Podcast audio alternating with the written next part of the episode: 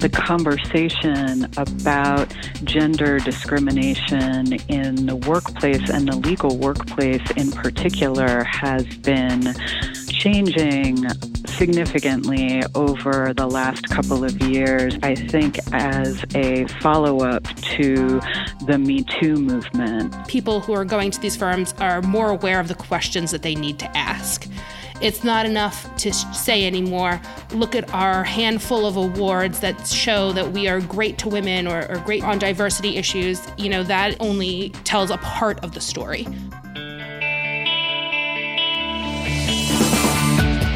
Welcome to the award winning podcast, Lawyer to Lawyer, with J. Craig Williams and Robert Ambrogi, bringing you the latest legal news and observations with the leading experts in the legal profession.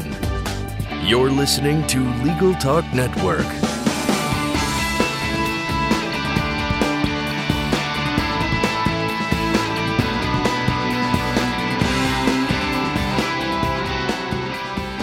Welcome to Lawyer to Lawyer on the Legal Talk Network. I'm Craig Williams, coming to you from a sunny Southern California. I write a legal blog named May It Please the Court and have two books out entitled How to Get Sued and a Christmas children's book, The Sled.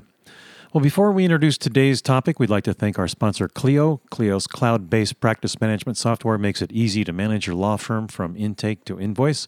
You can try it for free at Clio.com. That's C L I O.com. Well, over the years, the quest to obtain gender diversity within big law firms has been a difficult one. Just recently, on April 3rd, a $200 million lawsuit was filed against the Jones Day law firm by six former female associates, alleging they were discriminated against based on gender, pregnancy, and maternity. In response to the litigation, Jones Day has dismissed these claims, citing firm statistics highlighting their support of women employees. Well, today on Lawyer to Lawyer, we're going to take a look at this gender discrimination in big law. We'll look at the litigation, the current workplace environment in big law firms, and educating firms and companies about gender and pregnancy discrimination, as well as the importance of gender diversity within the workplace. To do that, we've got a great lineup of guests today. Here to discuss today's topics is Kathryn Rubino. She's the senior editor for Above the Law. In 2013, Kathryn started writing a column for Above the Law pseudonymously about her experiences in the legal industry and has authored guest columns at Corporette. She's written extensively about today's topic. Welcome to the show, Kathryn. Hi there. Thanks so much for having me on.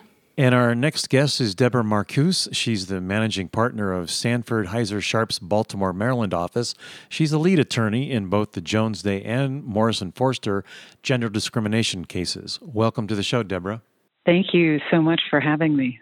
Deborah, I wonder if you could start us out, please, with a kind of a background on what precipitated the uh, Jones Day and Morrison Foerster lawsuits and what the general basis for the allegation is against both of the law firms. Well, I guess what precipitated both of them, in a sense, is that the conversation about gender discrimination in the workplace and the legal workplace in particular has been changing significantly over the last couple of years, I think, as a follow up to the Me Too movement. And you know, that movement started with a focus on sexual harassment in particular, but fortunately has broadened to a discussion of all of the different consequences of sex stereotyping in the workplace and sort of related um, you know all the consequences from pay and promotion to ultimately you know, people getting pushed out or actually terminated. And so um, in both of these cases, you see what we hadn't necessarily seen in at least a lot of Sanford Heisler's prior cases, which is younger lawyers, associates, instead of partners coming forward with these kinds of claims. And in the Jones Day case, two of them who felt that they were able to come out under their own names, which I think um, both their sense that they were able to do this and the reception that they've had in so doing signals that we are in a different place in terms of there not being so much of a perception anymore that coming forward with claims like these will redound to somehow discredit uh, the people bringing forward the claims as opposed to the entities who are on the you know defense side. Kathryn, you've written about some experiences you've had, you know, as a member of big law firms myself. I've seen some pretty horrible treatment of women. Uh, can you share with us some of the particular issues that you've seen? Yeah, I mean, at Above the Law, we get a lot of information from people who are at their firms, but maybe not ready to kind of pull the trigger on a lawsuit, uh, who have various complaints. And, and I think that you know, Deborah's right that in a post Me Too era, we are seeing a lot more, um, a lot more people being willing to come forward and talk about it. Um, when I wrote about the most recent Jones Day complaint, which is actually the second, I believe, against Jones Day, um, when I wrote about it, I was got so many back channel emails from people I either knew personally or just fans from the website saying, yes, this is definitely what's going on there because they, they, they felt like they had a very similar experience from their time either at Jones Day or other big law firms. So you're getting a lot of kind of talking about it and kind of that that stuff behind the scenes. And one of the things, at least from an above the law perspective, that I think is particularly interesting about the case against Jones Day is really what's under attack is their black box compensation system. Um, the majority of big law firms, of course, are lockstep. If you're a second year, you get paid like a second year, and everyone gets paid like a second year. But at Jones Day, they take a a different approach. Not only do they not share what you'll necessarily be making after your first year at the firm, um, but they also discourage anyone talking about what they make. And that kind of lack of transparency, and in fact, you know, overt secrecy that they try to, to foster there, uh, really is an environment that is ripe for all sorts of, you know, biases to come out in decision making without, you know, obviously knowing specifically what's going on in the case, but, you know, w- without that kind of transparency, there's just a lot of room for all sorts of unfortunate uh, things to, to become part of the compensation question. People's personalities, whether they, you know, in the complaint they talk about, you know, women feeling that they were dinged on their compensation because they weren't sparkly enough. And, you know, this really kind of goes into all sorts of stereotypes about what women should be like, particularly in the workplace. And I think that's really what's interesting, um, really, about the Jones Day lawsuit uh, lawsuits uh, compared to some of the other big law uh, lawsuits because you know readers of above the law have hated the black box compensation system for years we've written multiple articles trying to kind of crack it anonymously people send us their compensation information so that you know associates at the firm have more information so they're aware of what the going rate is and how they kind of stack up. Because without that information, really, uh, people are associates are really in the dark in sort of some of the worst ways. And to be fair, we have not invited or do not have with us today a, a, member of Jones Day to respond to it. But I do note that they have put out some press releases, uh, and Deborah, I'll ask you for your response to these. But they're, for example, they make a significant point that uh, the percentages that they have 70% of women promoted to partnership over the past decade had taken or were on family leave at the time of their promotion. You know, 14 out of the 33 U.S. lawyers promoted to partnership were women. 71% of those had taken family leave. Those types of, of statistics are out there, which sounds one side of the story. But, Deborah, what's the response to that? I mean, I think the response is in the allegations in the complaint where women from around the country had very, very different experiences. I think notable among these are examples that were given by uh, some of the plaintiffs in the allegations of uh, you know, even at events that were focused on women being successful in the workplace, you know, asking questions about how to be successful as the mother of children in a number of cases, or flagging where it seemed like there were partners who were not treating, you know, women or you know, mothers, this equitably, even talking about those things in supposedly safe spaces didn't turn out to be safe for the women who came forward here. So we often see statistics. Um, you know, certainly the allegations in the complaint present a very different picture. And I think we're just going to have to see what unfolds in discovery.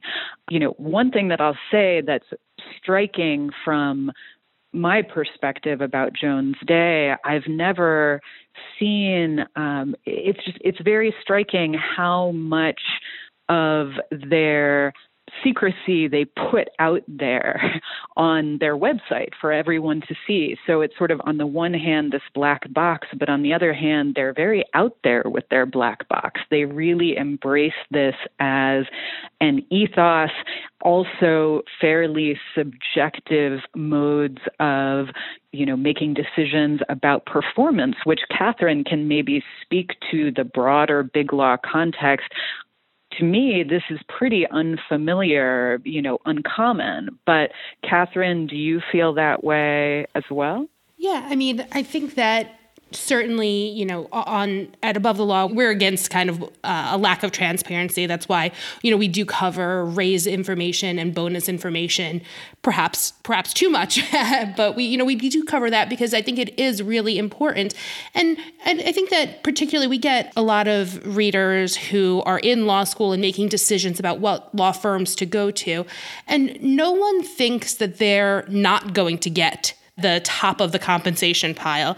And I think that that, you know, for a certain type of person, you know, it seems appealing to say, oh, you're not getting paid lockstep, you're getting paid based on how great your work is. And, you know, everyone who is a lawyer, went to good law schools, you know, had, was academically excellent their entire lives, assumes that they're going to be the top of the pile. Um, but that's just not the way any of those numbers can possibly work. You know, somebody kind of has to get below market in order for someone else to, or lots of people have to get below market, or for a couple people to get above market salaries. And it is really problematic. And I don't think that, you know, people who are making the decisions to go to Jones Day, either in law school or as laterals, are necessarily thinking about who you get placed on your first case with uh, has such a giant impact as to whether or not you make the salary you thought you were going to make when you signed up at the firm. Um, whether it's in terms of the number of hours, about whether or not your personalities, uh, you know, work and they give you more work, or if they have, you know, any sort of expectations of you that you know may not be accurate.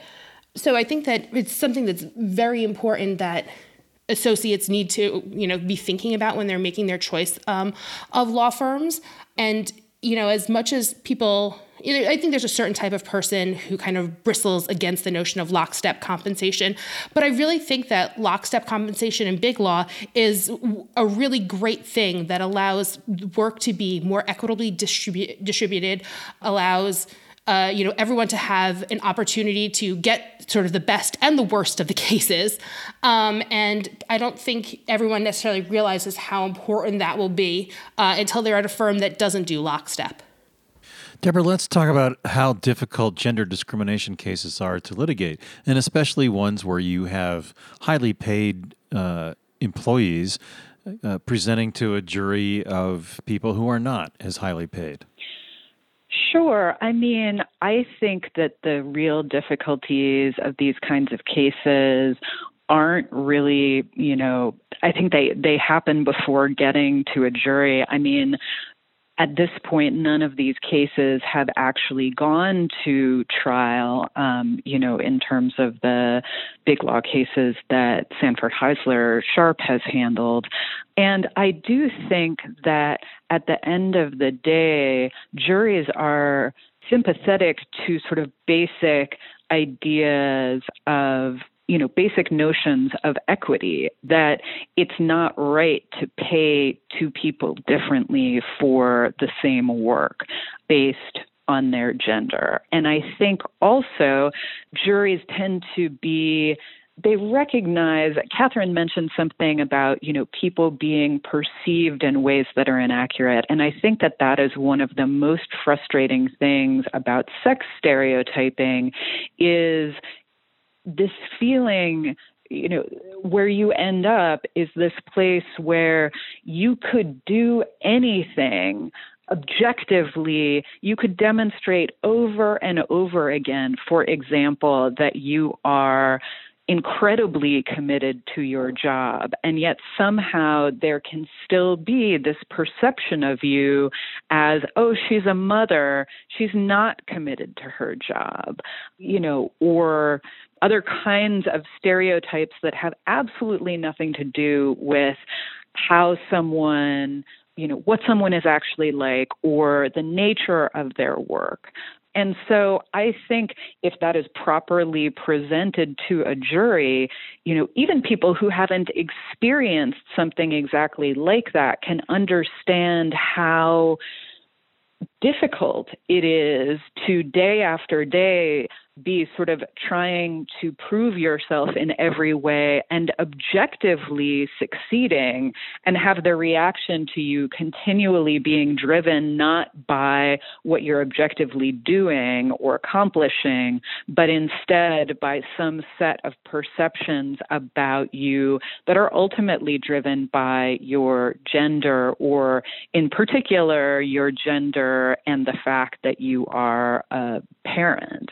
But these cases have a level of procedural complexity before you even get to this point that is also immense. Um, you know, in this case um, and in the Morrison and Foerster case, we're not dealing with issues of is a law partner someone who can bring a case under state and federal discrimination law or no, um, which is a question revolving around whether that person is a partner in name only or in actual substantive ways. Um, we're also not dealing in these cases with arbitration agreements, uh, which has certainly been a big topic in or around Big Law of late. Um, and I'll give a shout out to the Pipeline Parity Project, which is, you know, even as the case law relating to arbitration goes in one direction, law students who are the ones who are going to have to take jobs as lawyers pretty soon are looking at the big law landscape and saying, you know, we're not going to tolerate some of these practices, regardless of whether um, arbitration agreements are being upheld in court. Yeah, just to just to echo your. Hang com- on just a moment, Kathryn. We'll get right back to you.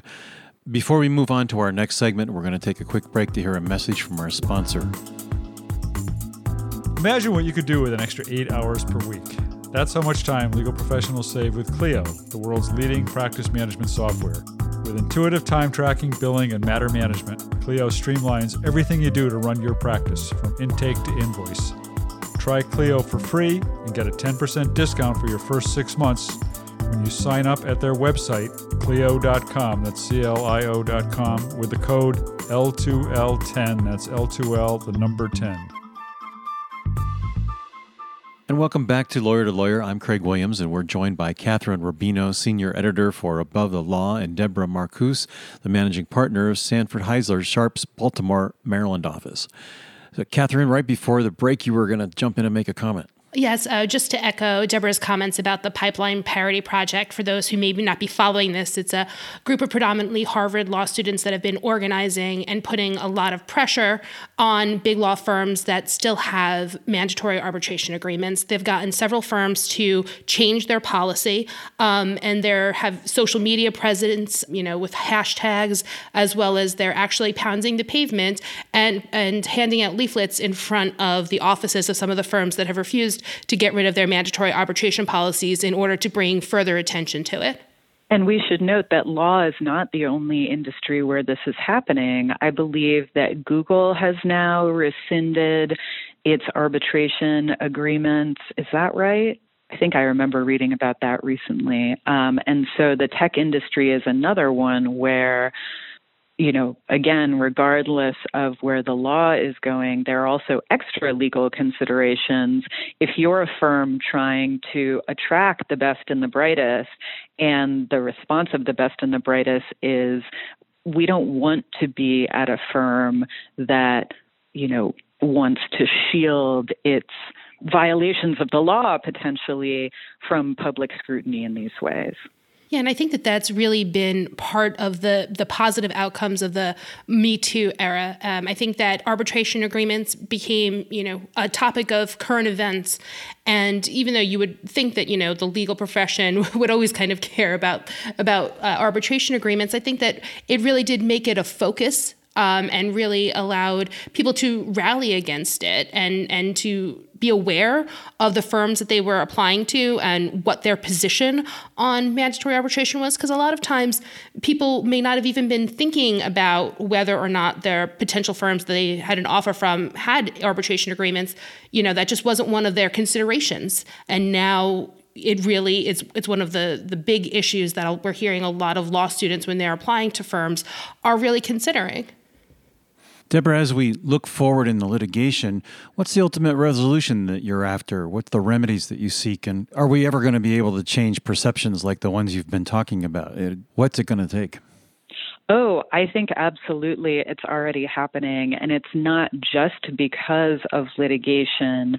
There are firms that have taken affirmative steps to address issues like this because they recognize that it's good for business and it's the right thing to do. Um, you know, they're looking at perhaps rates of attrition you know, or failure to successfully recruit the people that they want to recruit. And they're saying, what can we do to change this? But I've definitely had students, you know, my partner, Kate Mueting, and I taught a class at one point a couple months ago at a law school. And the students were asking us, you've got all these cases, but we're going to have to go get jobs at these places. Um, you know, what advice can you give us? And it's notable, you know, a lot of law firms have, really almost every law firm has policies that may, on the surface, pass muster um, in terms of, you know, this looks like a good place. But people are realizing they really have to dig deeper and hear from you know actual people who are there what their experiences have been like and also see if there are other ways to sort of flush out you know what a law firm is really doing. And i mean i have to say you know one thing that i said to them is increasingly you're seeing firms where people who have brought these cases are going. And you know to my mind, what more striking sign of you know that a firm is a good place to be that it's embracing people who are coming forward and fighting back against inequitable practices at perhaps a prior employer and then coming coming now and saying this place is great. This place is what i had always hoped that you know my employer would be like to begin with. You know some of us are very lucky and we happen on that great employer and an equitable employer early on in our careers but for other people it takes some time to land. And i imagine i don't know kathryn it sounds like you're hearing from a lot of people that are pretty concerned about what their prospects are and how to tell whether a firm is really equitable yeah, and I think I think part of the problem is that there's so much kind of contradictory information. Obviously, you have a lawsuit against MoFo with seven plaintiffs, and they also were named this week to the list of most family-friendly law firms by Yale Law School. So you know, there's a lot of, of contradictory information, and I think that part of that's also because of the nature of big law. You know, oftentimes different partners are siloed out, uh, and you know, there may be the most wonderful perfect, brilliant person at the firm, but it may not be somebody you ever interact with because of, you know, various assignments that you've gotten and you, you know, become sort of the property of a particular attorney, of a particular partner. And so I think that there is there is a lot of kind of contradictory information out there. But I think that what's is helping is that people who are going to these firms are more aware of the questions that they need to ask. It's not enough to say anymore, look at our handful of awards that show that we are great to women or, or great to uh, on diversity issues. You know, that is only tells a part of the story. And I think that making, you know, increasing awareness about the types of questions you have to ask and, you know, being aware it's, it's okay if you lateral out of a firm because it's not the right fit for you whether it's because of you know discriminatory issues or just because it's just not the right fit for you um, and kind of increasing uh, the mobility of associates really kind of helps that issue i think I mean, it's an interesting thing from my perspective. I don't have the background that some of my colleagues even have of having in a previous existence worked in big law. Um, but so, you know, and so perhaps my perspective on it is a bit jaundiced having come through, you know, it's, it's, the sort of outsider's perspective. But I have to say, I don't necessarily view those things as um, contradictory so much as indicative of the great distance that the industry has to go before it reaches, you know, true equity. It is possible you know, I mean, we just go through this sort of lawsuit at a time, but it is possible that the best law firms that are out there right now, among the really well known ones, are the same ones that are having these problems because the bar is just low at this point. But I think it's being pushed upward, you know, by people who are willing to come forward and draw attention to practices that may be endemic to the industry, but also aren't actually lawful and that's the pushback we get sometimes is oh well why are you going after us? There's so many worse firms you could be addressing. And you know we take them as we find them and in some ways, I think going to a place that is advertised as particularly friendly to, you know, to women or to mothers, and then experiencing something that is very contrary to that is almost, you know, for certain of our plaintiffs, has almost been a worse and more distressing experience than you know, at least they imagine it would be at a place that didn't represent itself as, you know, such a safe place, if you will.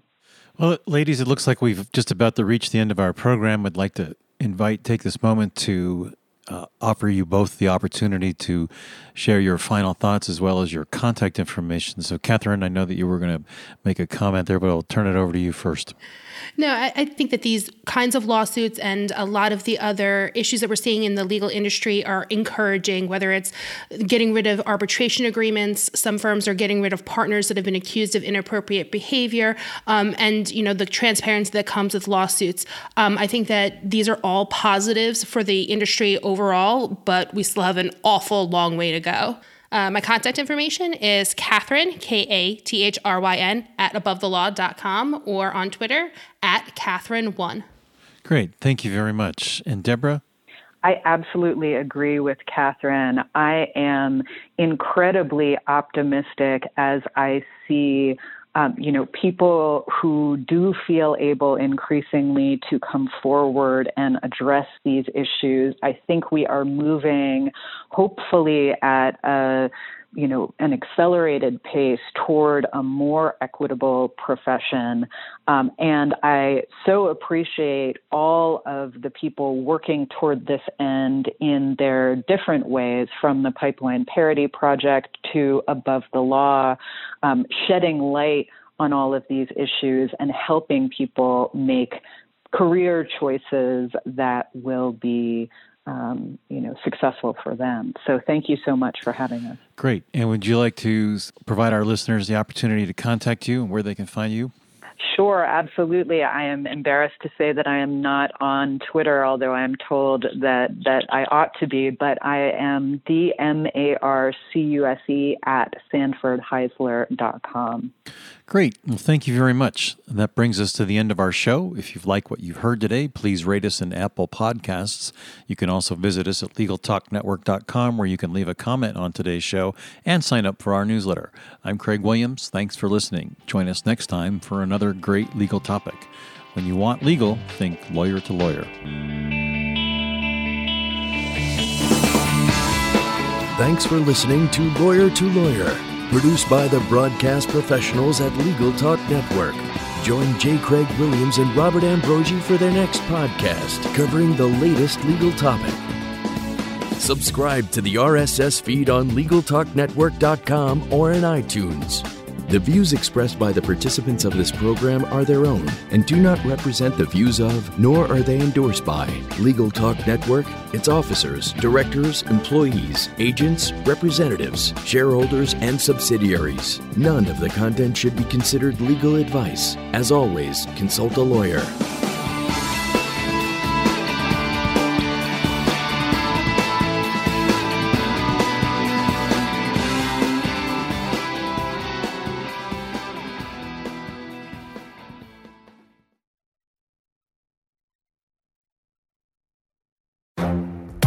The Lunch Hour Legal Marketing Podcast, your resource for the tips and tactical advice you need to grow your business. Plus, keep up with the news and commentary you crave to stay one step ahead. It's hosted by me, Gyi Tsakalakis. And me, Conrad Saam. Every other week, we break down the issues holding back your marketing strategy and talk about the changes you need to be prepared for. Check out the Lunch Hour Legal Marketing Podcast wherever you get your podcasts or on YouTube.